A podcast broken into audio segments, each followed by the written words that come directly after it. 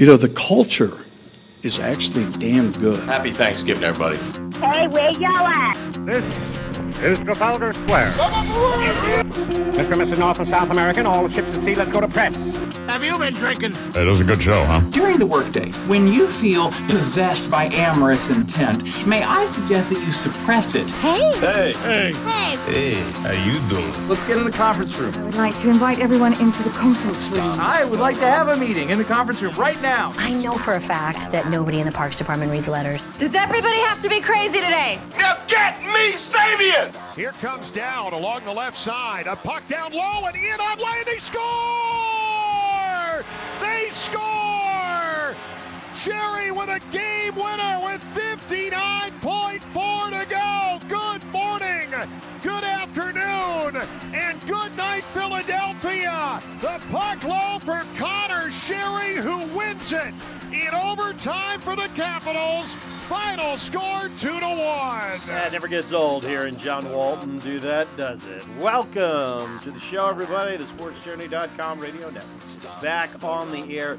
I do hate to tell John, and I'm sure he corrected himself right afterwards, but it was uh, Raffl that Michael Raffl that had that game-winning goal from a completely impossible angle. So it's our Stanley Cup playoff preview show. What do we have to look forward to in the postseason? Because here we are again. Well, we're going to break it down with Capitals insider Samantha Pell of the Washington Post in just a few minutes.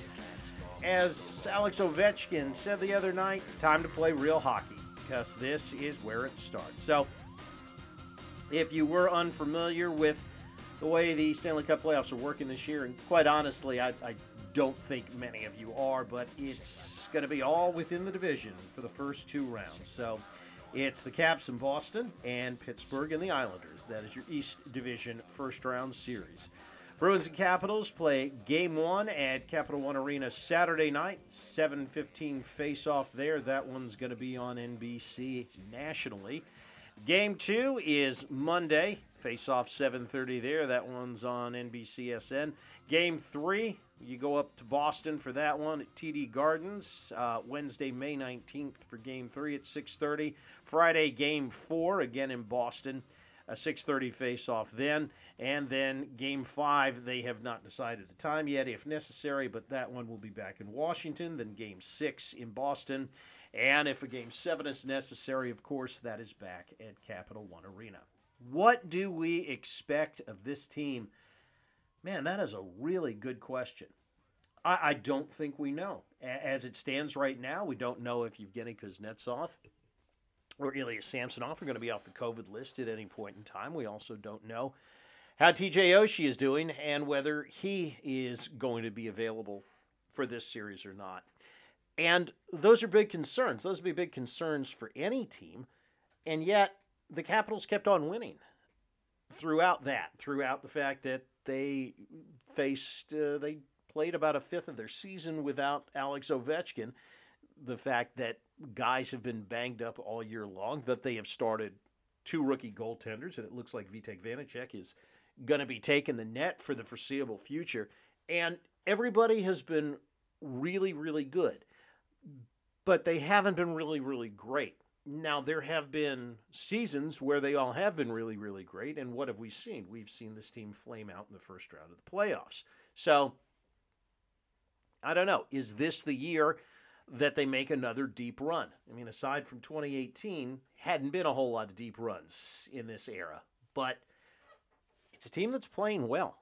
And they're getting contributions up and down the lineup. I mean, Michael Raffl, who came over in uh, at the trade deadline this year with that game-winning goal against Boston. Conor Sheary has been a really good find for the Caps. I think that was a, a great pickup by Brian MacLellan. Daniel Sprong has played quality minutes and has contributed. Again, it's up and down the lineup. All four lines have contributed to various times. There's not just one line here with this team that you've got to worry about.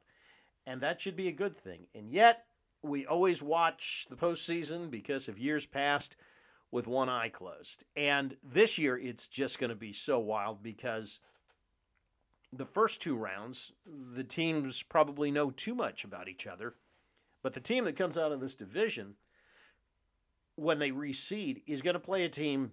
Not only have they not seen a lot this year, they haven't seen any this year. And to me, that's going to be fascinating to see how that works once we get into the what's going to be the third round of the playoffs because we don't have conference finals this year. Uh, it ought to be exciting. So, again, game one, Saturday night. What can we expect from an insider's perspective? Let's find out. Maestro, cue the dramatic music. Capitals insider Samantha Pell joins us as we are just days away from, as Alex Ovechkin said last night, the real hockey starts. Sam, welcome. We have finally made it to the end of the regular season. Can you believe it? I know it's been a crazy season. I feel like it feels like a normal all the way season, but it was only 56 games. Um, but yeah, no, it's crazy that it's finally here little inside baseball to start with, but were you uh, because I I'm on all the with you on all the uh, the Zoom post games and stuff, but I noticed were you did you attend a majority of the games even on the road? Was was the post sending you on the road for those as well? Yep, I actually went on all most or I guess most of the road games, and I'll be going all the away games in the playoffs as well. But definitely was one of the lucky outlets that still got to travel um, during the pandemic and obviously safety first. But um, yeah, financially, the Post was able to do that.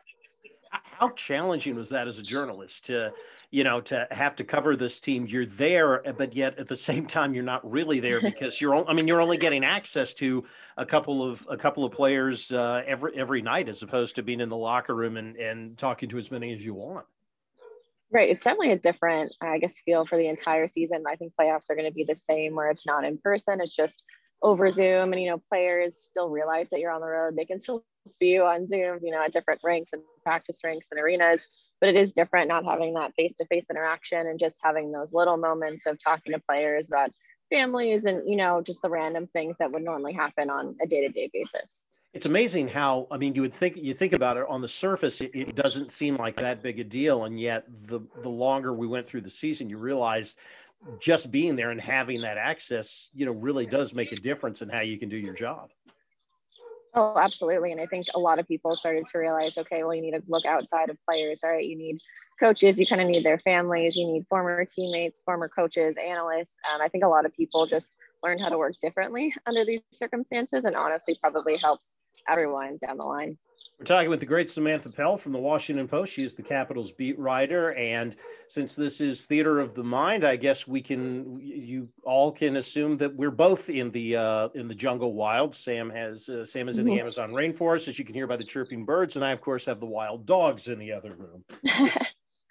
um, all right, let let let's get into it here um, with the playoffs. I was talking to a couple of fans today, and on one hand, you've got to be encouraged by the depth that this team has. They got scoring up and down the the lineup all and uh, up and down the roster all year long. Goaltending was really pretty good. I mean, it's it, it not great, but good, and, and they were able to win even when without some of their stars, and yet it seems like everybody is still kind of got this this this fear of dread deep in their stomach here as, as the playoffs start. What what do we think about this team? I think not good, but or not great, but good is probably the motto um, of this Capitals team, at least for this season. You know, a lot of injuries, a lot of COVID issues in the beginning, and also you know currently right now with Kuznetsov and Samsonov. But I would say overall, um, you know, Nicklas Backstrom said the vibe of the team was you know only positive vibes. I think obviously this is a veteran group. They have a lot of experience. Seeing Alex Ovechkin back on the ice last night was a really encouraging sign for the entire group and team. Mm-hmm. So I think overall, I think they're pretty confident headed into it. But then again, you look at their opponent and it's a, you know, a really surging Boston team. Speaking of Ovi, as you said, he played last night. You're there, you're watching him. Um, did he look like mid-season Ovi? I mean, he you know he he whiffed on a couple of slap shots. Granted, he was ha- he was not having John Carlson feed him to him. He was having Justin Schultz. But I mean, overall, in you know, did he look like he was okay? He did look like he was okay. You know, after the game, he said he felt great, felt you know kind of back to hundred percent. He didn't want to rush things back. The trainers didn't want to rush things back. I think maybe timing was probably the one big thing that everyone kind of noticed. I thought his skating, I think Alan May said it, his skating probably looked one of his best all season. Um, just because he's also had one of those kind of up and down years. He had a maintenance day, maybe a little bit banged up. So I think finally he's maybe finding his rhythm and we'll see how he looks in the playoffs. But as long as he didn't tweak anything uh, last night, he looks to be good to go. What's the latest on um, the two guys that are hurt, John Carlson and TJ Oshie? Uh, the vibe last night seemed to be that Carlson, it was just kind of a precautionary thing, might as well get him a little extra rest. So, what about he and Oshie? Yeah, I definitely think, you know, Carlson kind of getting some rest is a fair assessment. You know, he does have that lower body injury. It's kind of been lingering maybe the past five or 10 games or so. With Oshie, I think that's more serious. It still is day to day with a lower body injury, but we still haven't even seen Oshie at the rink. We'll see if we see him, you know, tomorrow at practice or Friday before game one. But I think there is a good chance that Oshie doesn't come back for at least the start of the playoffs. When in hockey, when when we hear the injury report of a lower body injury. I mean, with with basketball, football, baseball, you get a little more descriptive. They're not very descriptive in the NHL. I mean, what no. is, is, it? A groin pull? Is it a hamstring pull? Is it a is it a, a sprained ankle? I mean, what can we? What do we assume this is, or do we know? Yeah, you know, when you just look at the Oshie injury and how it he kind of went down, you know, I think on the broadcast you could kind of read his lips and he said something popped. Um, that to me sounds like a hip or something like that. I think with Ovechkin, you could kind of clearly see it was a groin injury or an upper thigh injury. Um, but since he came back so slowly, it seems like more of a groin injury with him. But with Oshie, that's still kind of up in the air. I think it also depends on if it was, you know, maybe more leg or knee area with him, but it was just another awkward collision along the boards. Softball question for you, but if they've got to play deep into the playoffs without TJ Oshie, how much does that hurt this squad, do you think? I think it's a significant piece that would be missing if Oshie wasn't there, but there's also so much veteran leadership around this group that, um, you know, maybe they could go a first round without Oshie. but just the way that he's been playing, you know, 20 plus goals, the energy that he brings on the bench and in the room, I think it'd be a huge loss. Hmm. How about uh, how about Kuznetsov and and Samsonov? We know they're on the COVID list. Did do they have they actually gotten the virus again? Have they just been exposed to somebody? And how frustrated is the front office? Because it, it seems like there's some people that are not real happy with those two right now. Definitely, I think there's frustration around this entire situation. You know, this is their second time on the list for both of them. And, you know, we don't know exactly why they're on the list, but this would be day nine if Kuznetsov and Samsonov were both on the list today. And that kind of indicates that maybe there was a positive test, you know, or they were exposed and they needed two false negatives and it just kind of took longer than they needed to. But again, you know, you can end up on the COVID list for multiple reasons. Doesn't need to be a positive test. It could be contact tracing. Um, you know, obviously they didn't play their first game last week due to disciplinary reasons. They're both late to a team function. So maybe that's wrapped into this, but a lot of uncertainties at this point. Yeah, is there is there really any chance that that they might try to trade Kuzi in the offseason? I'm not as familiar with the NA with the salary cap rules in the NHL as you are. Um, I mean, they're unless they find a trade partner, they're kind of stuck with him. It, it seems like. I mean that that seven point four million dollar salary, whatever is is guaranteed, right? Definitely. You know, I think with Kuznetsov, there's always been a possibility of trading Kuznetsov. I think you just look back at their Stanley Cup run in 2018. That was the best Kuznetsov has played since then. And ever since then, he's been pretty inconsistent, pretty up and down, especially this season. It seemed like started, you know, pretty early on on the COVID list, took him a while to get up to speed, was finally working out things with Laviolette. It seemed like they had a good relationship, and then maybe his play kind of dropped off a bit. And now he's on the COVID list again. So I think for him, the Capitals have always looked to trade any of their guys. Brian MacLellan's made that very clear of he's always looking to make his team better in whatever way is possible. So if that means trading Kuznetsov or something along those lines, I think they're definitely going to explore that, that this offseason amazing to think that a, that another piece of that uh, Stanley Cup winning team might uh, might be gone. Do you see do you see Vanecek um, uh, kind of uh, keeping the net as as long as he plays well in the playoffs? I mean, does I know you know Laviolette doesn't doesn't give up much, um, but do you think Vanecek's played well enough that, or are the, is the I got a better idea? Is the coaching staff comfortable riding him through the playoffs? Again, another great question. I think the Capitals have worked a lot on matchups uh, this season, just with their goaltending. They pretty much went 50 50 with Vanecek and Samsonov down the stretch, and then Vanecek ends up on the list. And now a Didu situation. Um, but I think, you know, Vanecek probably deserves that game one start on Saturday. He's played more games. If Samsonov isn't available, it's either Vanecek or Anderson. And I think Laviolette knows the type of goaltender Anderson is. Obviously, he's a vet. He's been there, done that. So maybe they try to give Vanecek the start, see maybe you get game one, game two, and if things kind of go off the rails, at least you know you have a you know veteran Anderson behind you. It just this this postseason is so compelling for the Capitals, I think, because we just you really don't have a feel as to what's going to happen here. I don't think, do you? No, I think at the very beginning of the season, I think I said I was asked for my predictions, and I said, you know, if this team can maybe go off and win a cup, or you know, they could go out the first round again. Um, it's just one of those, another one of those seasons where it feels like they have all the pieces that should work, and then you know, you have a bunch of adversity. You have so many questions in goal. I mean, again, they're supposed to have Henrik Lundqvist um, to start right. the season. And, you know, that would have obviously been a major game changer, X factor, whatever you want to call it. Um, so, yeah, I think, you know, we just look at the first round matchup against Boston and the Caps have struggled. Um, there's really no easy way to say that. Uh, the goaltending has struggled against Boston, but then again, it's also the playoffs and it's it's a clean slate. Yeah, yeah, that's for sure.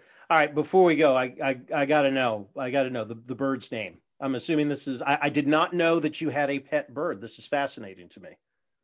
Do I have a pet bird? I hear chirping in the background. I, I assume maybe there's a cage back there with a parakeet or something. Maybe a in the call. No. I'm, ac- I'm actually sitting outside, so that's probably why you hear birds. Oh, okay. Um, well, it sounds like I'm it's. sit outside, enjoy the sun. Um, you know, take this, but. very nice. No, it's it sounds lovely there because uh, down here it's it's cloudy and about sixty degrees. It's it's disgusting. Oh no. Oh, well, it's gorgeous up here. Yeah, sun's in and out. I guess birds are chirping, but um, yeah, I guess I wish I had a bird, but I'll just stick to the outside ones, I guess, for now.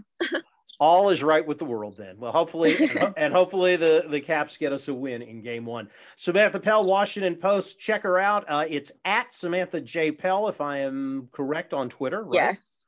Excellent. Uh, we will talk to you very soon, my friend, and uh, see you after game one. Awesome. Thank you. Thank you and Mick and the clock on the wall say we got to get on out of here. Thanks again to Samantha Pell for joining us. Remember, you can catch us at the sportsjourney.com website as well as Spotify, iTunes, Podbean, iHeart, wherever fine podcasts are sold. Thanks again, folks. See you next time. Remember, like the wise man once said, if you're on your bike tonight, as always, we're white.